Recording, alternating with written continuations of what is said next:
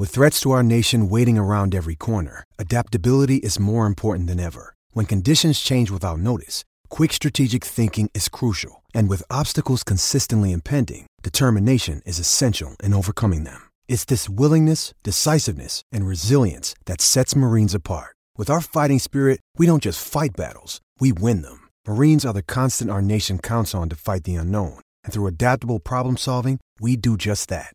Learn more at marines.com.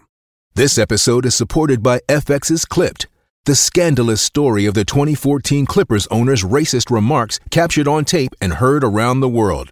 The series charts the tape's impact on a dysfunctional basketball organization striving to win against their reputation as the most cursed team in the league. Starring Laurence Fishburne, Jacki Weaver, Cleopatra Coleman, and Ed O'Neill.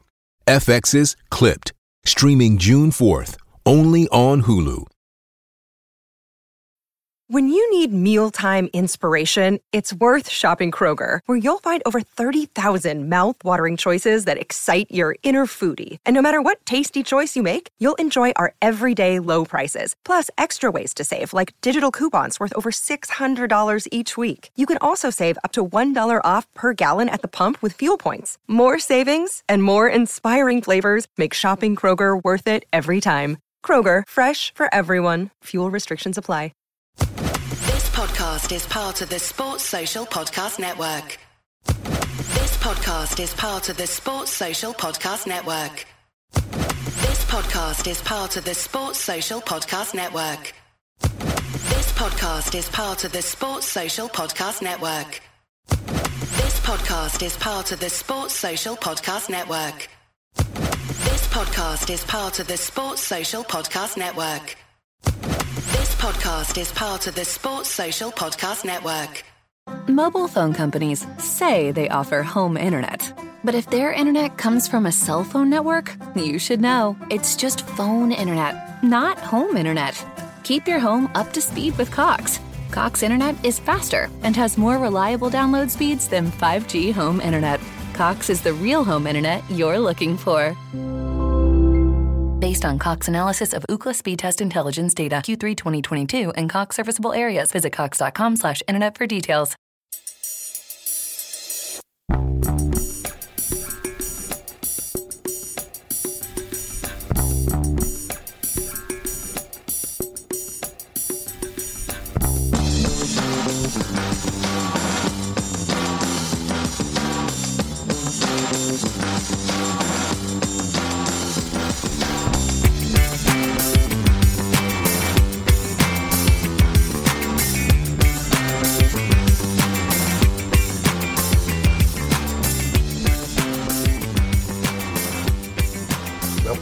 To a Celtic State of Mind. I'm Paul John Dykes, and today I am joined by Natasha Meikle and Jim Orr for the Friday Bulletin. Natasha, you are back. How was your Christmas and New Year?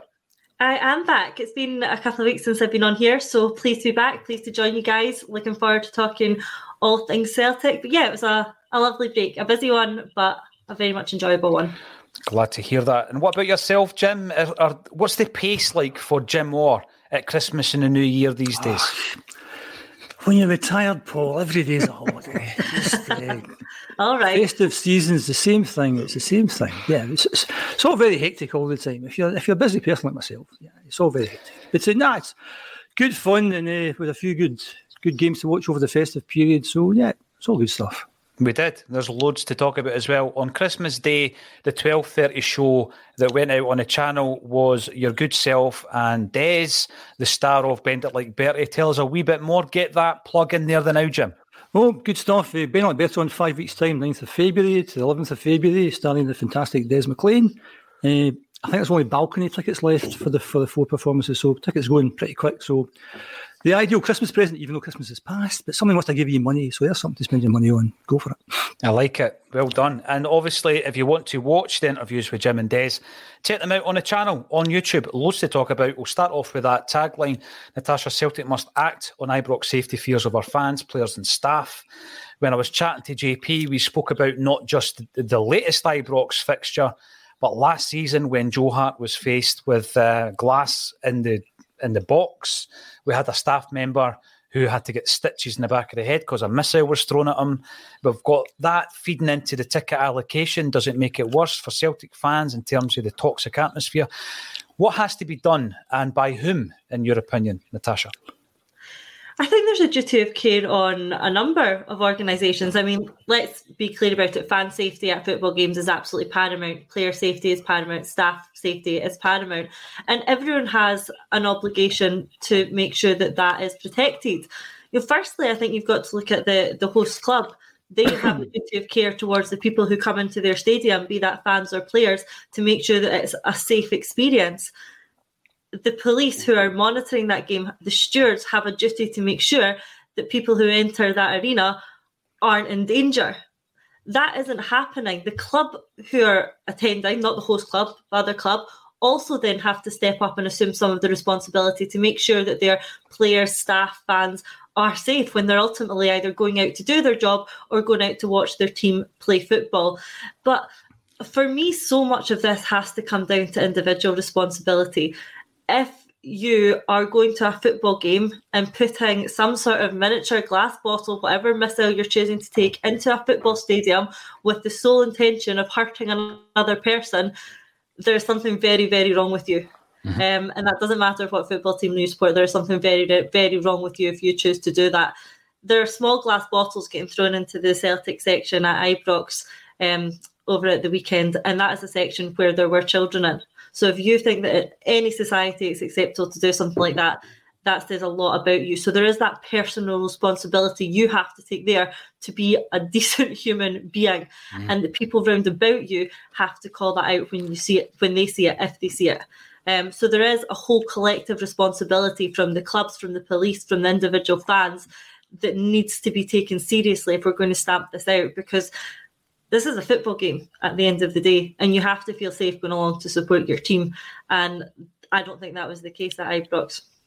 Listen, uh, uh, you're right. It's a football game, and the way that football is now marketed is completely different from, let's say, 42 years ago when um, there was a, a massive riot at the Scottish Cup final, Jim, back in 1980, which resulted in the banning of alcohol, for example, from football stadiums. But things have changed so much since then, Jim, and mm. clubs are trying to make it more of an event where you take your kids and it's a family day out and all this kind of stuff. But you know, when you see people getting their heads split open with missiles being thrown from the opposition crowd, it's not going to help anyone um, in their pursuit of making this a family event, are they?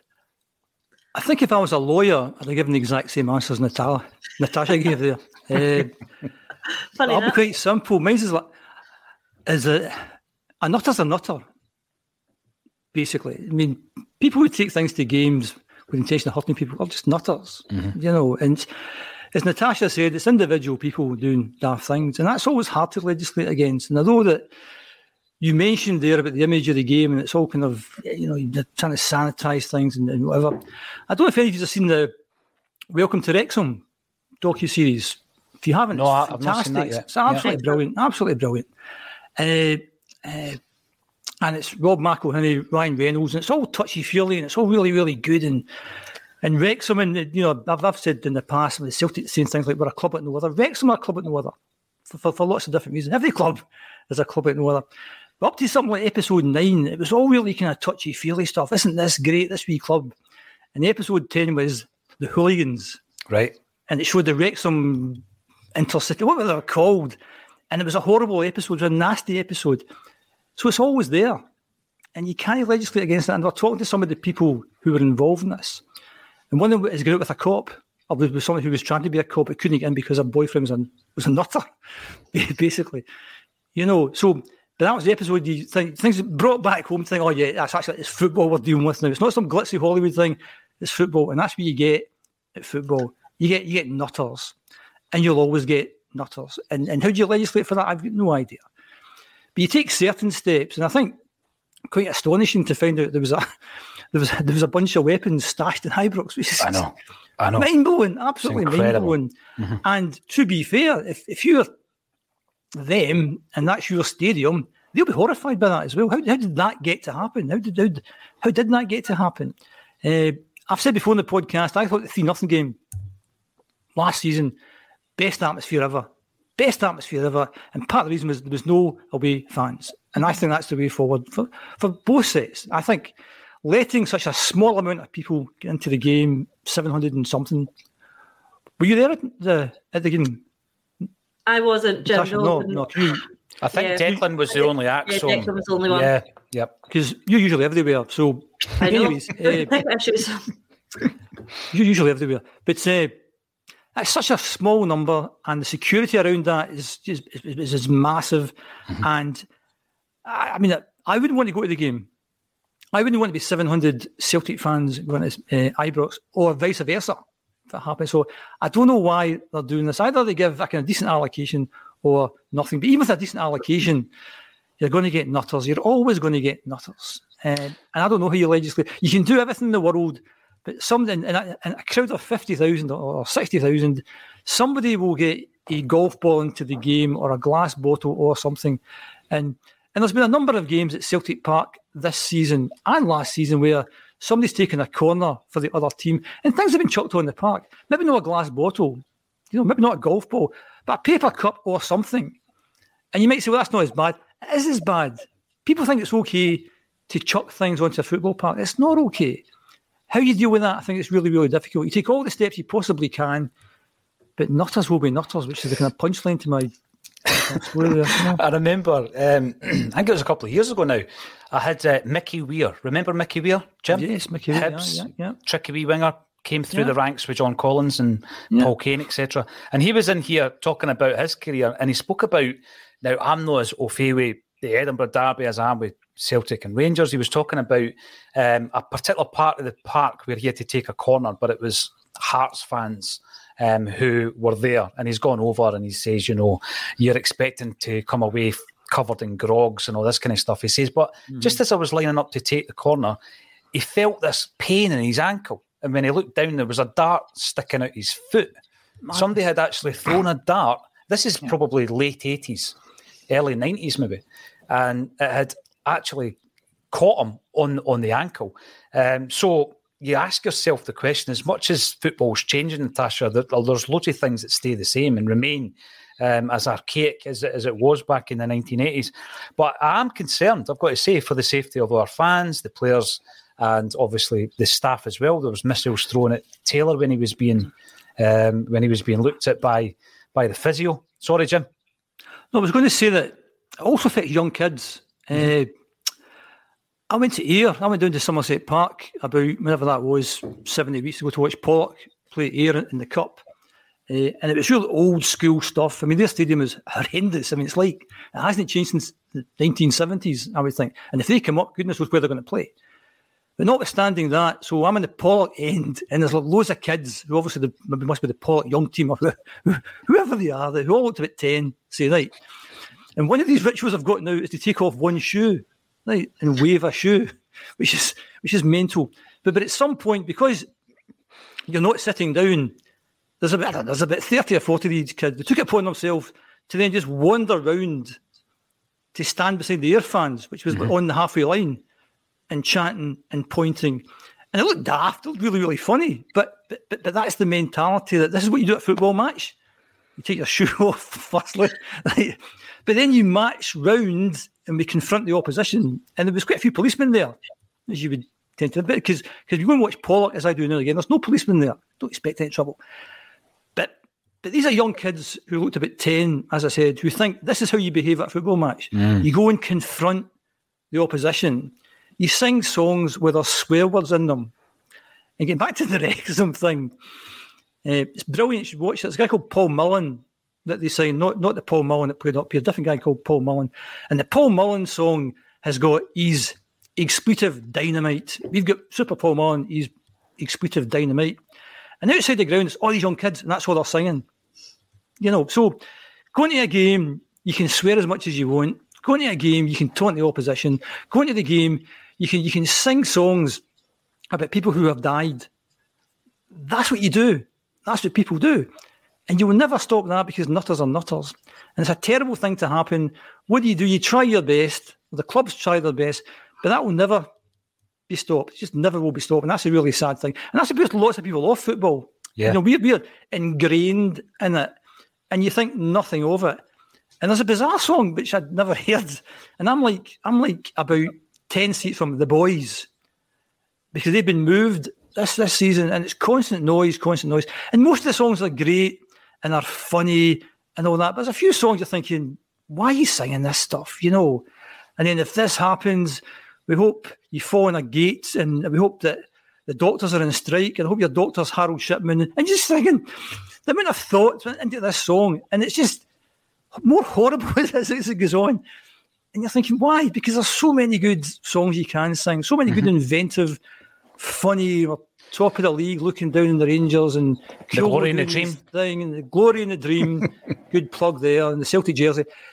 You know, there's, there's, there's, so many good things you can. And what you should never be, I think, as a football fan, is, is anti something.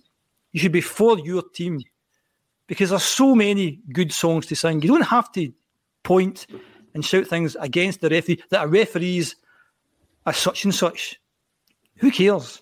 You know, think about your own team, sing your own songs, and bit by bit that would be good. And Natasha said, you know, there needs to be a bit of, you know, onus on your own fans to do something, but nobody's going to do it. You're going to take on a bunch of nutters singing songs because you don't know what you're going to let yourself in for. So you're not going to do that. So I think it's a difficult thing. You've got stewards. If I'm a steward getting paid minimum wage, am I going to wade into all these nutters, you know, singing songs? Who knows what's going to happen? So I think it's a really, really difficult thing. I think it's really sad. In 2023, we're still talking about this. I think in terms of the specific game we're talking about, I think home fans only is the way forward. And I think uh, I think that three nothing game just I just thought the atmosphere was great. Obviously, we won the game, played really well under the lights, the disco lights, and that, that all added to the atmosphere. But having no fan, no no away fans at the games, I think if you ask most fans, I think they would say that's the way forward on both sides. It was electric. I mean, I've never taken a shoe off at a football game, Natasha. Have you? I can't say I have. No, I can't say I have. Um, I don't know. You're old. I don't know about the second thing, Jim. I think something like I'm thinking back to you know some of the great memories I've got of when we had the the full Broomloan at Ibrox and it was bouncing and we're scoring five goals and you know that's fantastic and obviously ultimately probably what led to us no longer having the full Broomloan but it's a difficult one because there are a lot of our fans who want to make sure that we are there to support our club regardless, regardless of what the allocation, if, if it's 2,000, 3,000, if it's 700, um, we want to be there. And the only way of ensuring that at least 700 of us are there to back our team in that environment at Ibrox is to give them the reciprocal amount at Celtic Park. Um, I fully agree with you. I think that that, that 3 0 game, the, the, the evening game, was probably one of the best atmospheres I ever remember. It was absolutely fantastic. Um, but I think if it came down to it, I'd like to probably see the allocation increased um, to allow both more of our fans go into Ibrox to support the team. Obviously, that does have the reciprocal obligation on our side. I think a lot of people have mentioned making it the European allocation, so not as full as it had been previously, but at least an increase on the 700. I think that's probably something to consider. I, I don't see it happening. I don't think the clubs are going to reach that agreement, but I think there are too many fans who want to make sure that we're there regardless of where it is to support the team to give the allocation up entirely. And I, to- I totally appreciate on the back of everything that's happened, the safety fears, everything like that. There is a really strong notion to tell them to stick their 700 tickets, but I think if it really came down to it, I would still be be taking them to make sure that there's at least 700 of us there back in the team. I'm going to ask you both a question about that. then. button in there again. I think uh, tagline says safety, uh, and someone who stays in Glasgow, uh, I think if you ask the police and you ask the health service, if it was home fans only, would that make a big difference? I think they would say unquestionably yes. Yeah, I, I think if it, I think if it's about safety, mm-hmm. then if, if, you're saying that safety is the most important thing, home fans only. I think mm-hmm. what you're touching on. Mobile phone companies say they offer home internet, but if their internet comes from a cell phone network, you should know it's just phone internet, not home internet. Keep your home up to speed with Cox. Cox Internet is faster and has more reliable download speeds than 5G home internet. Cox is the real home internet you're looking for. Based on Cox analysis of Ookla speed test intelligence data Q3 2022 and Cox serviceable areas, visit cox.com/internet for details. This week on The Marketer's Report, Patrizio Spagnoletto, Global Chief Marketing Officer, Direct to Consumer for Warner Brothers Discovery, weighs in on building trust. Trust is a really hard thing to build and a really easy thing to destroy. And we have to be very respectful about that. Our partnership with iHeart has really helped us build that trust and that relationship with the on air talent. As the number one audio company, iHeartMedia gives you access to all, every audience, live conversations, trusted influencers, and the data you need to grow. Go to iHeartResults.com for more. Obviously, it's like an, much better for the atmosphere. Fans want to be there, want to support team totally get all that stuff, totally get that stuff. But if this is about safety mm-hmm. and having less incidents, I think home fans only has to be. Well, here's the thing then. I'm going to bring this comment up from Celtic follower first on YouTube. It's time for Celtic to end Ibrox fans ticket allocation at home and refuse away allocations too for the safety of our fans. So that point's been raised and it's agreed by Celtic follower. I've got a question. I'll come to you first, Natasha. What do you think if given the option of having even 700 fans at the ground, Ange and the players would say? Yes. Do they want 700 fans there uh-huh, in that absolutely. Ibrox cauldron? What do you reckon, yeah. Jim? I think he would want. I think yes is is, is, is obvious answer to that. But I think if it's not about safety, hmm. if we're talking about safety, the answer is no fans. If it's not about atmosphere and support and helping the team and all that kind of stuff, yeah, you want as many as possible. But I think the more you have, the more the more fans you have, the more safety risks that you have. So if you're saying I want the safety to come down, you bring the fans down as well. I think that's an obvious thing. Or we just need more people to be doing their, their jobs properly, making sure there's fuller searches and better cordons and better stewarding and better policing to make sure that the safety element is addressed. I know it's not always going to be perfect. I appreciate that, but it needs to be better than it is. I, I would but agree with that. I'll get back again to say that this season, people, players of the opposition taking corner kicks, people throwing paper cups at them. Right. That's still going to happen. You know, so, so you'll never, mm-hmm. back to my nutters are nutters. They'll always get in. And I think if you put 7,000 people either coming to Celtic Park or Ibrox, then you multiply the chances of the, the, the, the, chances of something going wrong from a safety point of view. Uh, and I just think from a safety point of view, I know I'm repeating myself, just no fans. Right, away fans, sorry. I'm going to link this in um, to the news that I was reading this morning in relation to alcohol at Celtic Park. But we will talk a wee bit about the football before we go into that. And first of all, um, Fed Kukan Balls, nice avatar. Celtic Celtic says you. I remember when you brought that up, the first thing that comes to my mind is Robbie Coltrane and Cracker shouting it at um, Robert Carlyle, who was singing the Liverpool song. So we remember Robbie Carlyle, who died in 2022. Paddy Lavery, uh, a great big afternoon from Ardoyne to all you lovely people. I'm looking forward to seeing you and the boys over for our gig in January. Do you think it's a good time to announce another guest, um, ACSOM Live?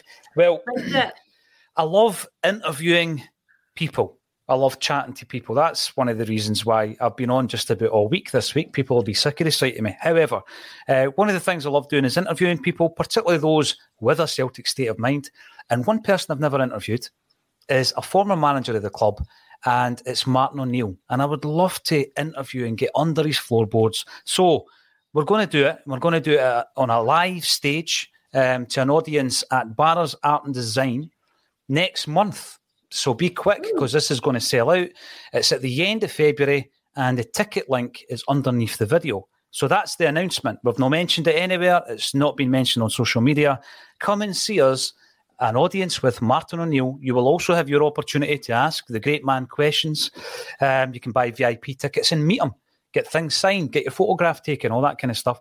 This is something we're doing a lot more of in 2023. And Martin O'Neill is going to be one of the guests in February. What do you make of that, Natasha? Oh, so excited for it. Can't wait to be along there for the night. Martin is obviously a manager who's very fondly remembered by the Celtic support.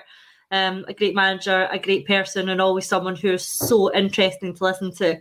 Um, I try and catch as much of his content as I can in terms of interviews and um, media work that he does because I think he's just fascinating to listen to. Every time I listen to him, I feel captivated by what he's saying. He's engaging, he's funny, he's charismatic. So, an absolutely perfect guest to to come on our our live show, and I'm, I'm very much looking forward to it. And I'm looking forward to to seeing some of our listeners there as well.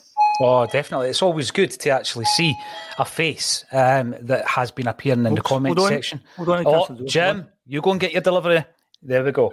Uh, Martin O'Neill, I hadn't even got the time, Natasha. I wasn't being rude. I hadn't even got the time to share this in the in the group because we set it all up this morning. We just got the link and I was setting up the, the bulletin. Um, I know that he has done quite a few engagements, let's say, both online um, as well as live and, and broad, broadcast media. But we are going to talk about his Celtic career. We're going to talk about his entire football career. But what an interesting story um, he has. And yes, I'm going to have to speed read his autobiography as well in the next couple of weeks to make sure I don't miss out any of the interesting stuff. We're going to come back to some of the issues at, at uh, the stadium. Sorry. That's all right. It's okay, live. Jim. This is live. It's live telly. Uh, before we came on, Jim, I said to you guys, who do you reckon it's going to be? Natasha said Gordon Strachan. You said Martin O'Neill. Are you looking forward to it? You may need a bigger boat for Martin O'Neill, possibly. Uh, I, I agree with all the things Natasha said. I've got his book, haven't actually read it yet, but yeah, he's a he's a he's a fascinating guy. He speaks really well, and I could listen to guys like him all night because he's done so much in the game, managed teams either side of the border, been successful, had to manage big personalities. Uh, yeah, he'll be a fascinating listen. Absolutely fascinating listen. Here's a question for you then. Uh, JP brought up a really good point yesterday. We were in the discussion of Juranovic and Giakoumakis, and uh, we were talking about that point when the honeymoon period is over with a manager and certain players start either agitating or they become restless and they're unsettled, Natasha, right? And although I threw in Julien as an example of somebody who might have been in that camp under Ange, JP quite right, rightly said to me it was a legacy issue. Ange dealt with it, and that's the end of that. But the two players we've been talking about in relation to perhaps leaving Celtic, first team players leaving Celtic, are of course Juranovic and Giakoumakis. Now, we were going through all the different managers, and that moment, when that moment arose that all wasn't well in the camp. So we spoke about Tommy Burns, for example, and we said, you know, you had Van Hooijdonk and Di Canio, who became restless. We had the Ronnie Deila issue with some of the senior players, and Kris Commons obviously hurling abuse at the dugout on his way off the park. You had the Neil Lennon interview where he says there's guys in that dressing room who don't want to play for the club, don't want to be here. And of course, you had situations under Brendan Rodgers with guys like uh, Moussa Dembele and Dedryck Boyata. But we hadn't really seen it with Ange. Um, did we actually see it with Martin O'Neill? Jim, I'll probably ask you that because I know you were uh, going home and away and going to Europe and all that stuff back then. Did you see it with Martin O'Neill? I don't think he ever lost any of the, the players in his team. I was a different Europol completely. I think we were paying paying big bucks, uh, transfer fees, paying big bucks in wages to the, the and the Lennons and stuff like that. At a time where I'm not so sure if they went down south they'd earning earning any more money. Uh, so I think we're in a different different place just now. I think uh, there'd be players who I think that team was so good and the players were so good. It was going to always be pretty difficult to get into that team. And I think the issues we have just now are a wee bit different. I think the Giakoumakis one, I've said this enough times on the podcast that if I'm Giakoumakis, I think I should get more minutes on the park. I think I deserve more minutes. I'm not getting them. And there's a wee story during the week about I think he's one of the lower paid players. Mm. So I'm not getting paid as much as all these other guys. Every time I'm called upon, I tend to do the business. I'm not getting game times. I'm hacked off, understandably so. Juranovic is different. Juranovic is, is a best right back in the World Cup, man of the match against Brazil. He's mixing with players like Luka Modric and uh, guy for Spurs, whose name I can't remember, who brought in silly money. You know, and I don't know how old he is, what, 27, 28? Just you know, 28, yeah. One big move left in him, and these guys are getting paid silly money. He's getting linked with Barcelona and stuff like that. So, so yeah, you know, I think I can understand both of them. Uh, what always totally bemuses me is how most fans turn on people. And I mean, after the game on Monday, I haven't, I haven't talked about Monday's game, but I mean, people are on social media, get rid of Juranovic. You're thinking madness, absolute madness. The guy's maybe not 100% fit, otherwise he would have started the other day. Mm. His head's in a different place. He's, he's, he's, a quality player, and I can understand why we want to go. And I've also said in the podcast before, don't get too attached to players mm. these days because we're in a different world altogether. Both of those players will move on at some point. I'd like to keep them both, but I think we're not going to keep Juranovic because he can earn too much money elsewhere. I'm bemused by some of the fees that I mentioned for Giakoumakis, six million, seven million pounds, which I think is totally madness. Where are you going to another striker like him for six or seven million if we, if we have to replace the guy? Obviously, Ange knows better than us all. We're just sitting here a podcast talking mince half the time. Ange knows what's happening back there. Giakoumakis isn't playing because Ange thinks he shouldn't be playing, and he knows why. So, so the amateur football fans like us are saying, like me, sorry, me, is saying, well, why didn't it start on Monday and why didn't it come on after 60 minutes? Blah, blah, blah. But Ange, when I did bring him on, he kept on another strike and he scores a goal. Woody, I know. So Ange knows better than anyone how it's going to play out. We're on here giving our Topmansworth, and, and for my Topmansworth, I would like to keep them both. I think they'll move on, but they'll move on for completely different reasons. Mm. Juranovic can see the pound note signs, and, and Giakoumakis isn't getting a game. And and I also said a number of times ago that Ange said it's not my job to keep to, to keep players happy. Well, it is your job to keep players happy. How you keep them happy? There's there's a whole lot of different ways you can keep players happy. But there's two players who who are, who are not happy. I think Juranovic. I don't think there's much you can do about that because the pound signs are flashing. And if you're the best right back in the World Cup, you have to move. You really have to move. Giakoumakis, I think we should be paying him a bit more money, giving him more minutes. I think that would keep him a bit happier and I and I like him. He gives us something different. So that's, that's he definitely does, Jim. I mean, it's an interesting point, Natasha, that, that Jim makes there because obviously the monetary issue was an issue with a lot of the players I mentioned before. Um, but really, in Martin O'Neill's time, that that wasn't an issue because we were paying kind of Premiership wages. So, uh, point taken on that one. Um, Giakoumakis, it seems more ambition to to get more game time. Totally understand that, but you know, I'm of the view now that generally, once you get to that point, you've got to move the players on because the dressing room might be affected. We've seen it with Lenny, we've seen it with Dial with all the examples I've already given. Are, are, you of the view that it is time for both players? Can you see um, maybe Giakoumakis salvaging his Celtic career? I, am kind of of the view Juranovic is leaving, but I, I yeah. wouldn't like to see Giakoumakis go. Yeah, I'm with you on that actually. Um, I think we always knew that it was highly likely that Juranovic would be leaving post World Cup you could tell when the rumours started circulating before the World Cup about his potential move, and that's definitely you know being fed from from his camp to make sure that the eyes were on him during that spell in Qatar, and they very much would have been anyway given the level of his performances. He did absolutely fantastically, so that's only going to increase the interest in someone like Juranovic every player has a cycle at a club. We've talked about this before. Um, and the model of our club is that we bring players in, like we did with Juranovic. We develop them, we put them on a big stage, they put themselves on a big stage, and then they move on for an increased fee, and we make some relatively good money on that, hopefully. I think that's what's going to happen with Juranovic, and we can't have any complaints about it. It's going to be a good move for the club. It's going to be a good move for the player, and that's just the way things work. It's our model. It's the cycle of a player. All these sorts of things. What we do need to make sure of, though, is that we get the right fee for Juranovic. We've got a brilliant yeah. asset there. We've got a good amount of interest in him. He's off the back of a fantastic World Cup against some big teams. He's got a good amount of time left in his contract. He's at a peak age for, you know, playing. I know the sell on fee then becomes a little bit more difficult at the age he's at, but this is exactly when we should be looking to capitalise on this asset. The figures that are being talked about a bit concerning. You know, we're talking about teams like Chelsea and Barcelona being interested in this guy. So why figures of you know six and seven million are floating? I'm I'm not too sure. So we need to make sure that we're not shortchanged here. We need to be, make sure that we get the, the right value for him. And what I like most about this move in a way is that we've already got his replacement lined up. Alistair yeah. Johnston is already in the building. He's already made his debut, a very competent debut at that. So I like that we're not being reactive to a potential situation. Andrew's obviously seen the likely possibility that Juranovic is going to move on in this window and hasn't waited for that to happen to make sure his replacement is sitting there, not just sitting there, sitting there on the pitch. So I'm happy about that. I think that's a good thing. So as long as we get the right money for Juranovic, I'm not too disappointed at moving him on at this stage of his Celtic career. Giakoumakis is a bit of a different one for me. Um, obviously, we have absolutely no idea what's going on behind the scenes, and any rumours of him being unsettled or unsettling a dressing room or anything like that could be completely unfounded. We just don't know. Um, I'd like to see him get more game time.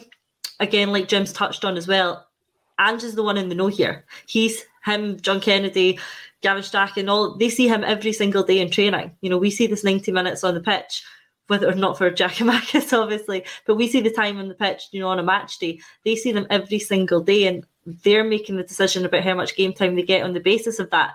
So there's obviously something there that is resulting in Giakoumakis not getting the game time that he thinks he deserves.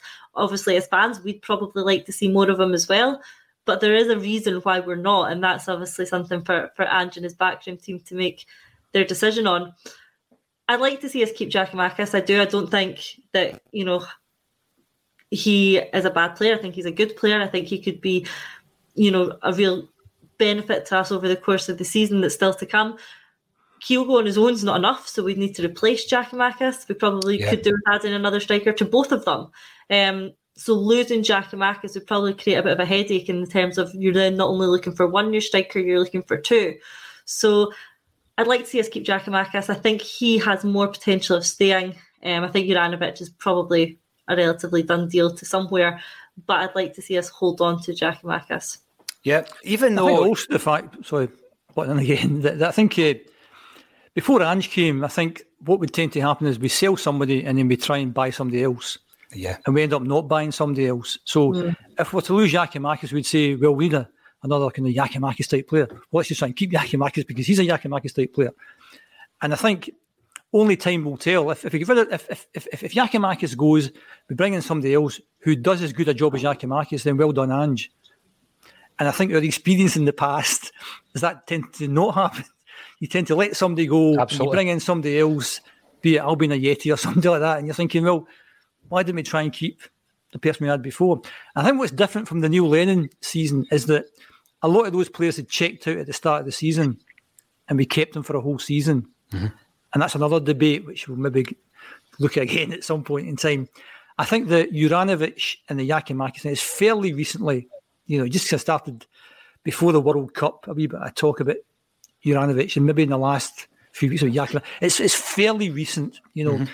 And I think, as I said before, Juranovic is away. There's nothing we can do about that. Giakoumakis, unless he's, he's, he's done something that Ange said he's out, unless it's something like that, then you could always save the situation. You know, pay him a few more bob, give him because we're, we're, we're, definitely going to need players.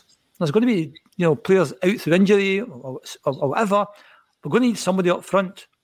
Mobile phone companies say they offer home internet. But if their internet comes from a cell phone network, you should know. It's just phone internet, not home internet. Keep your home up to speed with Cox. Cox internet is faster and has more reliable download speeds than 5G home internet. Cox is the real home internet you're looking for. Based on Cox analysis of Ookla speed test intelligence data Q3 2022 and Cox serviceable areas, visit cox.com/internet for details. This week on The Marketer's Report, Patrizio Spagnoletto, Global Chief Marketing Officer, Direct to Consumer for Warner Brothers Discovery, weighs in on building trust. Trust is a really hard thing to build and a really easy thing to destroy. And we have to be very respectful about that. Our partnership with iHeart has really helped us build that trust and that relationship with the on air talent. As the number one audio company, iHeartMedia gives you access to all, every audience, live conversations, trusted influencers, and the data you need to grow. Go to iHeartResults.com for more he's there, he's good, he fits in with the team, unless something's happened behind the scenes, as mm-hmm. you were mm-hmm. saying, Natasha, that we don't know about. He's definitely and that wee kind of egg timer thing that he put on mm. the other week, you know, you're thinking, well, again, what's behind that? What's your thing? Is that some kind of daft thing you've done, or is there mm-hmm. more to that? Or mm-hmm. is, is is he that smart that he's thinking, I'll stick an egg timer on here, like that, I'll ruffle people up, I'll get people. Is he that smart? don't or stupid. I mean, no, that's so, the last thing I'm just going to respond to. And we're all thinking, hold on, let's have a think about this. Know, an egg timer, mm, let's have a think about this. So we've had we've had the Jullien eyeballs, we've had the, the Giakoumakis egg timer. A couple of wee things there, Jim. You're you're spotting on what you say in that the last time we sold our first choice right back, it was Jeremy Frimpong. He was replaced with jo- uh, Jonjoe Kenny. Yeah. On loan, short termism, no planning, you know, so things are different in relation to Juranovic. If he leaves, we've already done that planning. We've got your replacement in. Um, and with Natasha on the centre forward position, though, um, we lose Giakoumakis and then you're trying to replace him. And it's a short window. And it looks as though some of the players, at least, uh, that we've been interested in aren't done deals. So you know, I'd much rather keep him and give him a few extra quid, as Jim says, because I think he is worth it. And yesterday I was saying we've not seen him flying for a season. Imagine him being your your top striker for a whole season. He would get you goals, and he does get you something different from Kyogo. Um, Johnston, yeah, you mentioned Johnston coming in, making his debut against Rangers in the cauldron of Ibrox. Very mm. impressed with that debut. Um, what did you make of it overall, Natasha? I mean, he, he, likes a challenge. He's up for the fight. Uh, distribution very good, very good at going forwards. Mm-hmm one tiny yeah. wee blip, which I think will happen naturally with the positioning when Joe Hart hesitated and obviously had to save our bacon. But I think overall, very competent, and uh, you know that's probably one of the reasons why if Juranovic goes, it softens the blow. We know we've yeah, got him absolutely. to back him up. Absolutely agree. I've been impressed so far. I thought it was a really good mm-hmm. debut, solid debut for the most part. He was properly thrown in at the deep end and handled it really well. Both the game, the occasion, I thought he was really competent. So impressed in terms of that. Obviously, we've only seen him one game so far, but you know, other aspects have impressed me too. I've liked his press conference conferences. I think he comes across confidently. I think he speaks well in terms of what he's saying. I think he's an intelligent player, and that comes across both on the pitch and in the press conferences. And I think from what we've seen so far, he's definitely got potential to be a, a fan favourite during his, his time here. I think um, his comments on VAR and the penalty decisions that may have went against us um, at Ibrox were really measured. Um, and listening to him, I thought, you know, you have summarised that really well, and I think you've you've dealt with it really well. I think you're already dealing with the media over here really well, so that's impressed me. Um, so the fact that you know, a year ago, if someone had said, you know, Juranovic is going to be off, you would be worried about it. Mm-hmm. I think the more that we see of Johnston, the more those concerns will be alleviated. Um, so yeah, in terms of Johnston, impressed so far. Look forward to seeing more of them, and I think we will now. Um, obviously, Ralston's still likely to be out, so I think Johnston will get another run in the team this weekend tomorrow, and I think yeah, I'm looking forward to to seeing him. I think it'll do him good to get a, a few games under his belt and push on from there. Yep, the games are coming in thick and fast. It's tomorrow before we face Kilmarnock. Jim, um, Johnston, I think, was one of the success stories on Monday. There was a few, I, I think, raised eyebrows at some of the selections um, for the starting 11. We came out unscathed. Um, do you think Ange got it right, the starting 11? Because, of course, in front of Johnston was Forrest, and a lot of people were surprised at that. I, I thought there was a kind of Juranovic domino effect for me, I think in that if I thought if if he was hundred percent fit, he plays has mm-hmm. to play.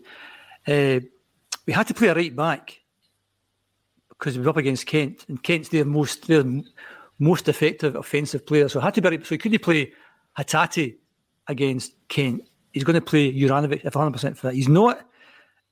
So he's on the bench, and we'll, and we'll and we'll use him if we really have to. But we'll stick mm-hmm. you on the bench just now.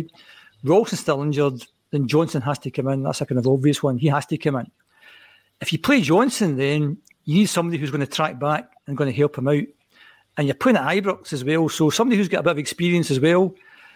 That's not a Abada and that's not a Jota. That's Forrest. Notwithstanding, he didn't have a great game, but that's an obvious one. You have to play Forrest then. So the Juranovic domino gets you Johnston and gets you Forrest, I mm-hmm. think. Yeah. Greg Taylor gets injured, unfortunately, because he's a fantastic season. Bernabei's the obvious choice. He's a left back. Why wouldn't you do that? Then you think, well, he's not much game time. He's a bit of a work in progress. I think offensively, he's looked really good. Defensively, I'm not so sure.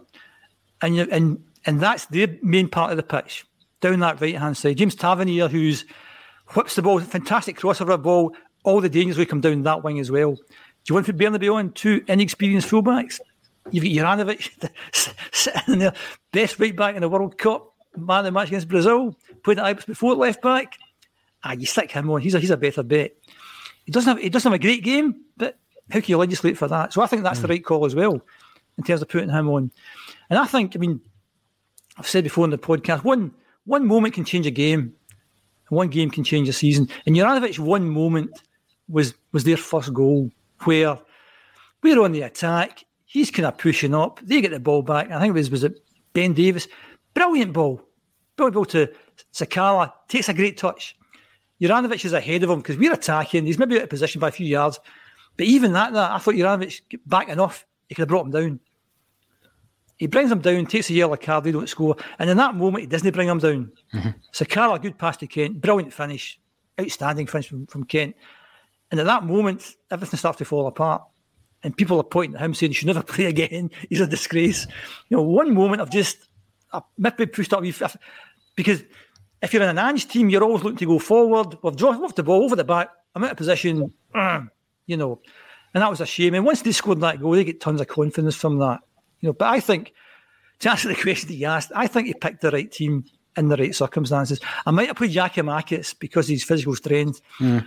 And up until they scored the goal, I was still convinced we should have started Giakoumakis. And again, that shows what Ange's all about because he takes off Reo Hatate, I thought was having a really good game. Mm-hmm. Left Kyogo on, who, who, who, did nothing, and he scores the goal. So yep. that's why Ange knows far better than us. But in terms of answering the question, did they pick the right team? In the circumstances, I think that Juranovic domino effect meant that was the team to play. Yeah. Mm. Brilliantly illustrated, Jim mm-hmm. Orr. Thank you very much for that because I think it is easy to be lost in the emotions of it, particularly during the game and even in the, the post match, which is why. And Jim that's the point I was making. Post match. Exactly, but that's the point I was making. I mean, if you, if you go on Twitter after the game, I mean, for most football fans, it's either black or white. You know, he's brilliant, he's rubbish, You'd never play again. And uh, on Twitter after the game, I mean, everyone got it. I mean, Hart got it. Mm-hmm. And all, and all, and all Hart did, he made, he made one wee mistake. Because, I mean, if you're playing for Ange and you're a goalkeeper, the first thing you do is pass the ball out, try and pass the ball. So he was waiting to pass, pass, and that didn't arrive. And he waits a split second too long. The guy shuts him down, Badoom, and then he makes a great save. You know, fantastic save. But what that did was give their fans confidence and give their yeah. fans hope and give their players. Fa- and all of a sudden, whoa, everything went up because they thought they can be got at. Because up to that point, it was a walk in the park. It, it really was. a walk in the park. We got the goal, we're knocking the ball about, we're looking pretty confident. Mm-hmm. And then when that happened, then people are blaming Joe Hart for one split second of a mistake, one split second, Hart out, we need a better goalkeeper. No, no, he was getting it. Starfelt was getting it. I mean, I, mm-hmm. I've always said Starfelt's a good defender. Not that good with the ball at his feet, but he's a, first and foremost, he's a defender.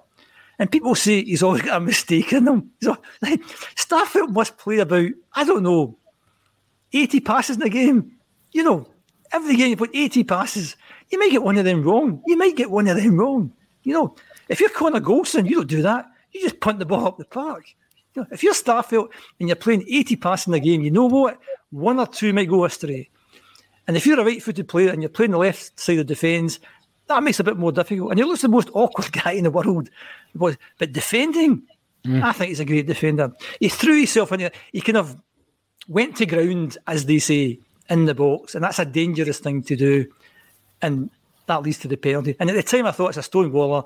And then you see it back, slow motion, you think, I'm not so sure that's a penalty after all. But mm. apart from that, he was, he's getting it as well. He's, I feel it's rubbish, really rubbish. Hatate was getting it for, for, for, some reason, and I thought he did a great game. O'Reilly wasn't too good, so he, he's to blame as well. Carl McGregor never shows up. James Forrest never. Kyogo, everyone's getting it. At the end of the day, they're players. They're no robots. They do the best they can, and I think also also the kind of you mentioned Neil Lennon's season there. I mean, in that season, the word entitlement was getting mentioned quite a yeah. lot. Celtic fans are entitled. See if you get back a few weeks before the World Cup break, we were two points ahead.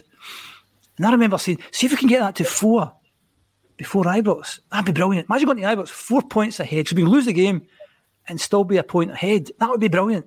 Imagine having that. And then they get a bit of a kind of dodgy pat and drop seven points. So we're nine points ahead going to Ibrox. And we've got a goal difference of 17 better than them. And we can lose and we don't really care. But everyone's getting slaughtered. And as you said, but we come out of Ibrox on we didn't play well. All these players are getting slaughtered. We didn't play well, didn't do very much. Gave them a they're a, a goal up, there's no long to go, and we walk out of there completely unscathed, mm-hmm. apart from the fans. The team walks out there completely unscathed, nine points ahead, and everyone's getting slaughtered. You know, I think at times we have to kind of calm down a wee bit and just see where we are. Team, players are going to have bad games. We play a lot of games. Maybe it's time for different players to have a game. Fine. But the reality is, You know, as long as we take care of the other teams in the league, we can lose the next two Glasgow derbies, it doesn't matter. That's where we are just now. And it doesn't have to always be perfect. You know, nine points ahead, fantastic. You know. Jim, you should have given us that as a pre-recording, and I would have played it at full time just to keep everybody's nerves settled, right? You, you, mentioned one thing, and I'm bringing it up. You mentioned the Hatate. Um, I'm a massive fan, absolute huge fan of Hatate. I was asked at the beginning of the season to name the player who's going to have a breakthrough season, um, and I said he's going to be the player of the year. Quite bold, maybe, but he came back. His conditioning has been phenomenal. And I've got to mention this because social media pylons are still a thing, Natasha, it would appear. And all I would say is agree, disagree, whatever, doesn't really matter. Let's just remember that the people on the end of the abuse are human beings and it does affect people, you know. And what you see with regards to the pylon from our own fans, it's no nice to see, is it, Natasha? I mean, listen, the Reo Hatate comments, I'll say it, totally disagree with you mm-hmm. guys. Alan's on on a Friday, every other Friday. Love it my bits, but I totally disagree with that. However, let's not pile on. Let's not bully people online because of it. Yeah, absolutely. I mean, Alan was given an opinion on Reo Hatate based on the stats that he pulls together. Now, Alan's stats are absolutely incredible. The way he manages to pull figures out often goes over my head, but I always find it very insightful, very interesting, and it's just a totally different way than to which I watch the game. And I think that that is the case for a lot of people. Some of us watch it and analyse what we see in front of us, and some of us watch it with the assistance of the stats, like Alan does, and what he's able to pull together. And I'm always really interested when he does that. He's given an opinion on a player based on what he's managed to pull together. Do I agree with it from what I've watched? Probably not but his stats are based on facts, so it's interesting to listen to. And I think it's always interesting to push your own boundaries and test your own opinions by listening to those of others the last thing you should then be having is people attacking him for his opinion. Say it's wrong. Say you disagree with it. Tell him why you disagree with it. But leave it at that. Yeah. Yeah, absolutely. Aye, aye. You kind of, uh, I love the stats. Love Alan Morrison because, as, as, you said there, there's a football phrase uh, to play the ball, not the man. Basically, and that's what people do. Oh, that's what people don't do. They don't play the ball; they play the man. That's a bit sexist, sorry, but the, or the woman because somebody makes a point. If you don't like the point, that's the ball. Attack the ball. Don't like the person who you know, don't attack the person who made the point. And I don't mind people saying this guy's talking, that old guy's talking rubbish. I, I, don't, I don't mind that at all. But when they attack me for being from me, there was, a, there was a, YouTube comment last week with some utter nutter. And if you're watching, you're an utter nutter. I don't argue with nutters, you know, because because it's all about the points that you make. And I think I think because I saw it in the ACSOM chat, I thought I better nip into Twitter to see what's happening here with this ridiculous pylon. And uh, and all Alan was doing was here's the stats, and the stats are telling you this, right? And that's objective, you know, mm. and you can't argue with that. You say, well, based on the stats, this is where we are. And I think an interesting thing to do is because back in the day, being old, we didn't have stats. Well, we had very basic stats. In Lisbon, with 42 shots a goal. You know, with very, very basic stats, right? But who is the greatest ever Celtic player? Jimmy Johnstone, right? I would love people to look at his stats, right? Because one of the biggest failings of Jimmy Johnstone was his final ball, right? He could beat five players, go and beat them all again. You know, his crossing wasn't that great, you know. And I think if they if they were to run the rule over Jimmy Johnstone, you might find a similar outcome to the Hatate one. That and I think I think, I think there was a phrase Alan used about was it was it was it the good moments via or the good things via the, via the bad. There's lots of good things, but there's lots of bad things. Jimmy Johnstone, lots of brilliant things, but oh, loads of bad things as well. Did Jimmy Johnstone track back, tackle people, blah blah blah blah? So I think if you ran the rule over Jimmy Johnstone, the stats might tell you something different to what you're watching. But what you're watching is this fantastic player. Yeah. And the Hatate one where mobile phone companies say they offer home internet. But if their internet comes from a cell phone network, you should know. It's just phone internet, not home internet. Keep your home up to speed with Cox. Cox internet is faster and has more reliable download speeds than 5G home internet. Cox is the real home internet you're looking for. Based on Cox analysis of Ookla speed test intelligence data Q3 2022 and Cox serviceable areas, visit cox.com/internet for details. And Monday he had the ball in the corner flag and a wee quick, a wee trick, and he was running along the byline. That's what you see. That's what you pay money to go and see football. Mm-hmm. That's what mm-hmm. you love. You're not paying to watch Hatate tracking back. He's, he's pinging 50 yards passes. He's taking a ball with four guys round him. He's turning. Maybe doesn't he track back? Maybe he doesn't do all the things that we'd like him to do. And that scores him poorly on the stats. But that's just purely stats. You'd much rather go and watch a Reo Hatate than a James McCarthy, say. Mm-hmm. And I'm sure, I don't mean in, in, disrespect to James McCarthy, but maybe James McCarthy's stats are a lot better than Reo Hatate's. And maybe that helps the team more because at the end of the day, that's what the stats are all about. But I agree with you, Paul. I think Hatate's been our best player and most consistent player this season and the best player to watch. And, and football's all about goals and making goals. He makes goals and he scores goals. And that's what you go to see. And I think what he did that Starfelt didn't do, and it's getting back to this idea of the first thing that happens, you make your mind up. Carl Starfelt signed on the Friday, played against Hearts on the Saturday, wasn't very good. He's rubbish. Mm-hmm. Hatate comes in, scores a screaming at Tynecastle, scores two in the Glasgow Derby. He's brilliant. The answer is no, that simple. It's somewhere in the middle. And all Alan is doing, and all the stats guys are doing, saying the stats say this, and you can't argue with the stats. You can argue with Natasha Meikle or Paul Jones or Jim Orr. You can argue into the council of home. You can't argue with stats. It's subjective. We're all subjective. You know, so have a pop as much as you want, but you can't argue with the stats. Yeah. And even if you do disagree, let's be nice about it. We're all Celtic fans. Aye, we all have aye, a Celtic aye. state of mind after all. Um, the underwater cabbage salesman is watching this whilst on holiday in Cork. I hope you have a fantastic time. Um, and the weather is good for you as well because it's blowing a gale, as you would say, through here in Dalkeith. Pete McGee, the February Derby game at home proved that the atmosphere is better without the toxicity of their fans. Time to refuse them tickets and decline away tickets for Ibrox for our fans' safety. Now, yeah. we're talking about fans, we're talking about the stadium experience, how things have changed. I, I read with interest, Natasha, um, that there has going to be a wee, there is going to be a, a wee change uh, this this weekend against Kilmarnock because alcohol will be available at Celtic Park. Uh, Bevy has been banned since 1980. My old fellow was at that game. He lost a shoe, but it was nothing to do with taking it off to wave it at the opposition. Celtic uh, will be selling alcohol in the West Stand concourse from 11 to 1. Um, I think it's a great step.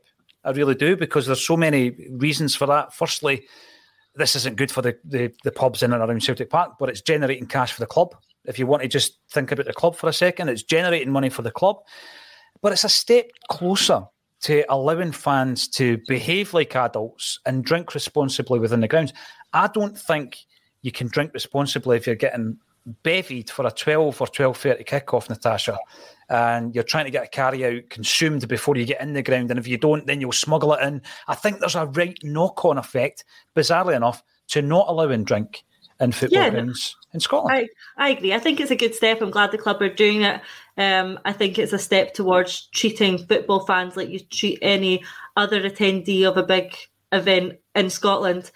Like we've talked on before when we've touched the subject, you can go to a concert and drink at a concert. You can go to a rugby game. You can probably go to almost any other sporting or you know entertainment event and be able to buy a drink at the stadium that's hosting that event unless you're a football fan. So for me, it's more of a step of forward in terms of treating football fans like we treat other civilians in the country and not treating them with disrespect like has been seen previously. I don't think it's going to create a great issue. Um, I think, you know, you, you think about it, you can get alcohol inside Celtic Park if you pay enough in your season ticket that allows you to do that.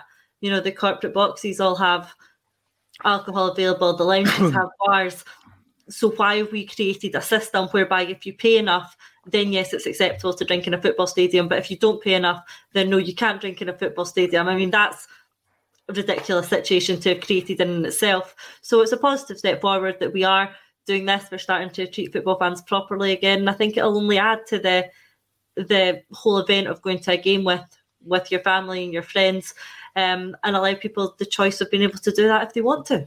Um, I had this, yeah, I had this idea. That'll add to the, the match day experience. Yeah, you, you had the opportunity, Natasha. Remember Dominic McKay? Mm.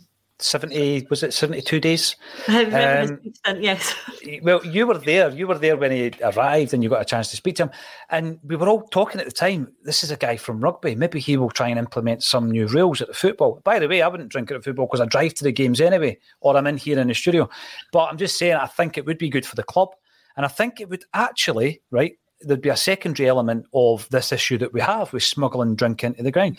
Jim, you look at the fact, Natasha made the point there. You, you go to hospitality, you can have a bevy. If you can't afford hospitality and you can only afford the cheap seats, you can't. It's like a class war. You're you're not rich enough to be able to drink at the football. So at the moment, there are there are many many issues with this. What do you reckon about alcohol at Celtic Park tomorrow? Are you for or against it?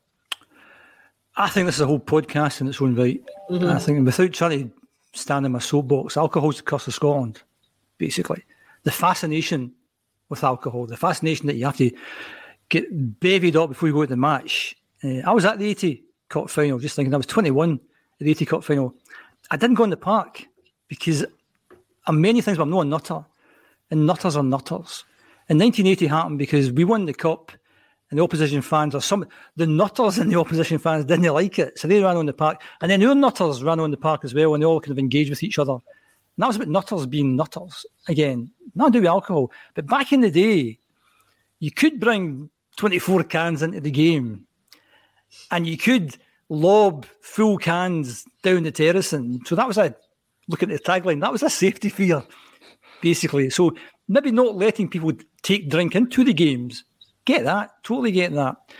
But um, I don't drink as you as you may have gathered there, and I don't get the fascination with it. I get the idea that it's unfair that football fans should be treated differently to rugby fans or cricket fans or whatever.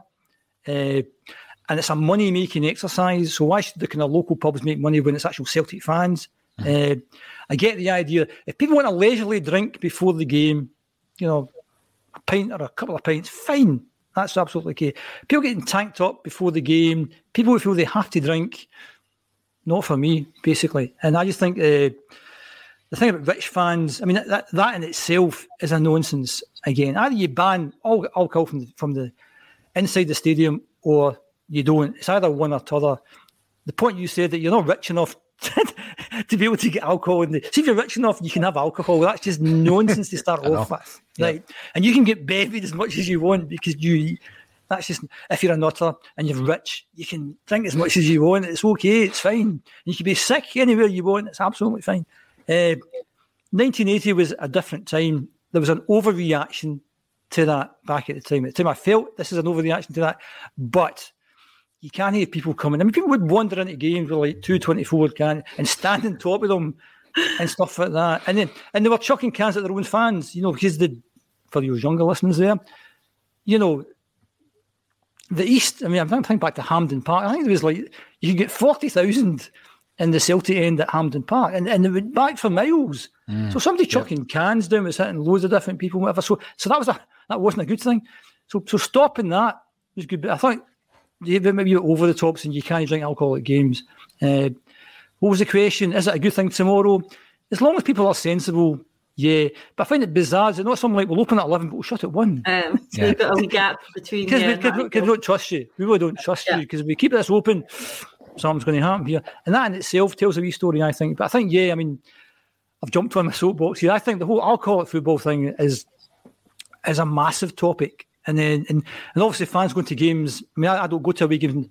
Natasha goes all the time. You know, people travelling supporters bus feel they have to drink because they can't go without a drink for an hour or so. I think it's just a bizarre reflection in society.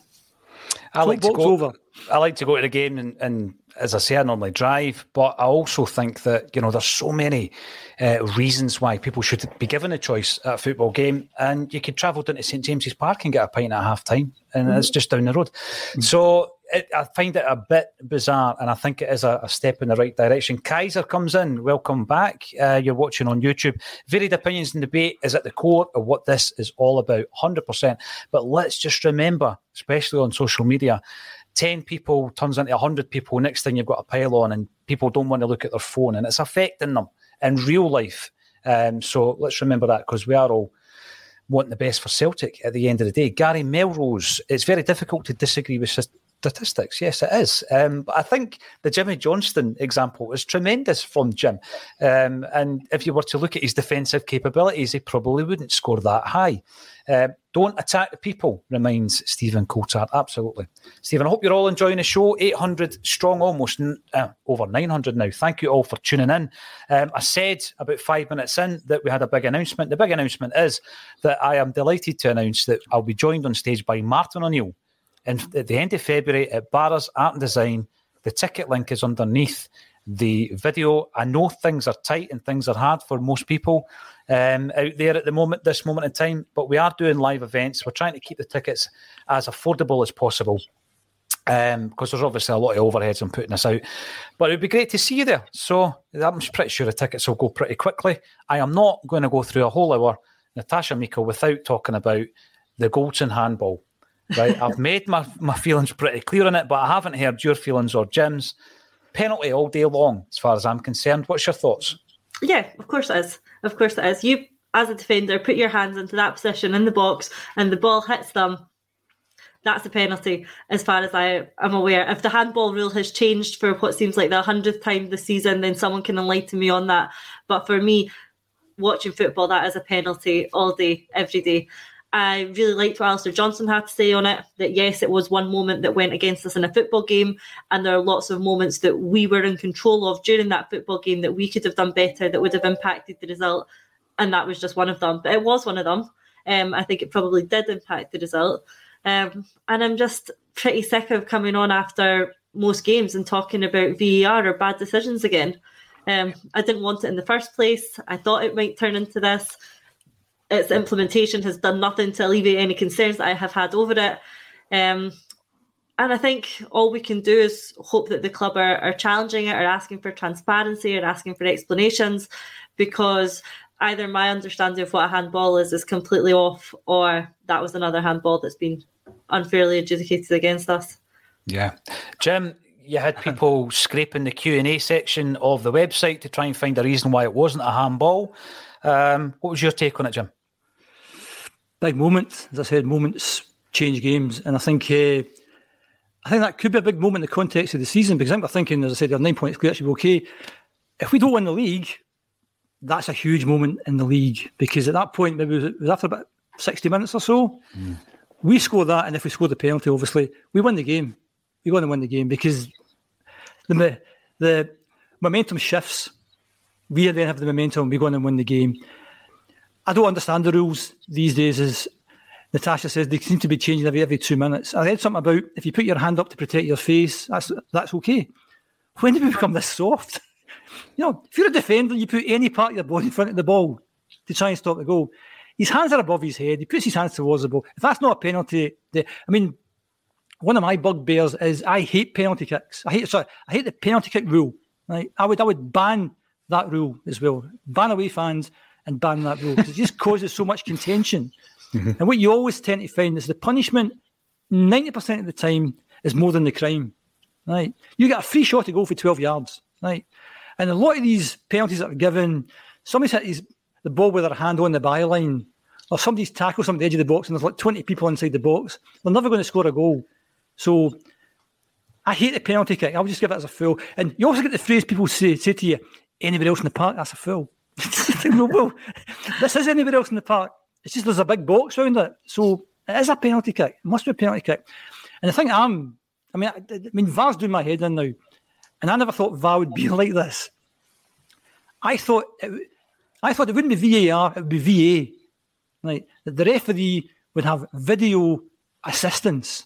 Yeah. So, and what you what you tend to find, and also the fact, I mean, I have refereed kids' game, boys' clubs game, up, to under 19. Ref doesn't show up, that you're on, I'm going to go and referee the game.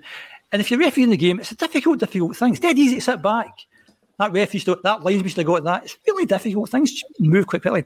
But what you do know, and what referees know, is sometimes, you know, I give that decision, I'm no sure. I'm no sure about that. I'd like to have another look at that, but I can't. Mm-hmm. Because now the technology is there. If I was John Beaton on Sunday and there was a normal, sorry, if I was a normal referee on Sunday and I was standing where he was standing. I think there might have been a Rangers player between, I think it was Tillman, between him and Goldson. So I'm not sure if you actually seen it as clearly as he could have. But all the Celtic players put their hands up. So if I'm John Beaton and that happens, I'd be thinking to myself, I never saw that. I'd love to have some video assistance. Hey, I've got video assistance. Stop the game, guys. Go to the tunnel, look at the monitor, play it back, and have the technology to do that. Because, you know, 25 years ago, this is like science fiction. Imagine, imagine yeah. stopping the game and going over to the side and be able to like stop the game and slow it down to absolutely nothing. Imagine being able to do that. Well, no, you can. You can do that. Don't have somebody else in the studio telling you stuff. You know yourself. You know what? I'm not 100% sure. Stop the game. I'm going to over here, guys. I'm not going to stand in the centre of everyone booing me. I'm going to go over here and I'm going to look at this monitor and I can slow it right down. I got it right. I got it wrong. And that's to me what, what, what VA should be video assistance for the referee, not a video assistant referee, because he's got a different opinion to you. What was the question? Goldson, sorry, all day long and twice on Sunday. And I think if we don't win the league, that's a big moment. That's a huge moment in the season. Huge moment. I hope we don't have to come back to this point that you've said that, Jim, but you're right. You're spot on. Um, I've really enjoyed that. It's a different lineup on a Friday. Uh, we've got uh, quite a few of the regulars joining us tomorrow for the game against Kilmarnock. So we'll have our pre match. We'll talk about the lineup and everything else tomorrow at the usual time. Someone was complaining that we were 30 seconds late before we started today. I'm very sorry. Um, sometimes you get involved in a wee pre-match uh, chat, and that's exactly what happened this afternoon. Thanks everybody for joining us. You continue to support a Celtic State of Mind. If you want to come and see us live, the tickets um, are available now. The link is under the video. Come and see us interviewing Martin O'Neill. Um, thanks everybody for getting involved. All that's left for me to say is Jim Orr, Natasha Meikle, thank you for joining me on a Celtic State of Mind. Thanks, Paul.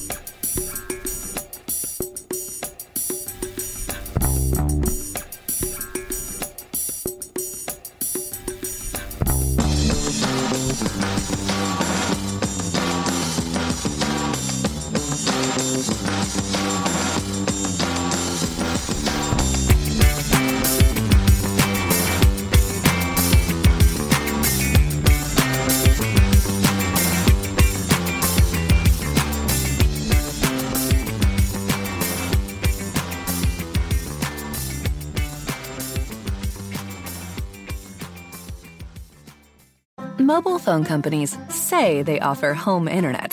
But if their internet comes from a cell phone network, you should know. It's just phone internet, not home internet. Keep your home up to speed with Cox. Cox internet is faster and has more reliable download speeds than 5G home internet. Cox is the real home internet you're looking for. Based on Cox analysis of Ookla speed test intelligence data Q3 2022 and Cox serviceable areas, visit cox.com/internet for details. It's the Marketer's Report. This week, Patrizia Spagnoletto, Global Chief Marketing Officer, Direct to Consumer for Warner Brothers Discovery, weighs in on the difficult task of building and retaining consumer trust.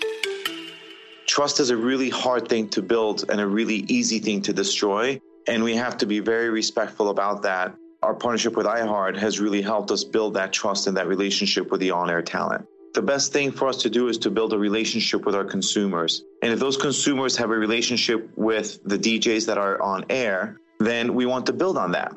House of the Dragon, which was one of our most successful, if not the most successful campaign we've ever done for a show, audio was a core part of that. As the number one audio company, iHeartMedia gives you access to all. Every audience, live conversations, trusted influencers, and the insights and data you need to grow. Not just a media company, iHeartMedia is your access company. Go to iHeartResults.com for more.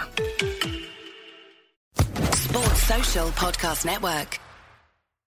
Sports Social Podcast Network. Sports Social Podcast Network. Sports Social Podcast Network.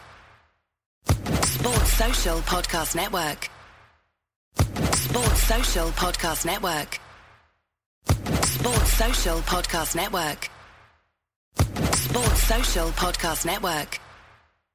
With LuckyLand Slots, you can get lucky just about anywhere. Dearly beloved, we are gathered here today to. Has anyone seen the bride and groom?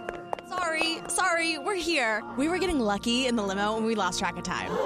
No, Lucky Land Casino, with cash prizes that add up quicker than a guest registry in that case, I pronounce you lucky. Play for free at LuckyLandSlots.com. Daily bonuses are waiting. No purchase necessary. Void where prohibited by law. 18 plus. Terms and conditions apply. See website for details.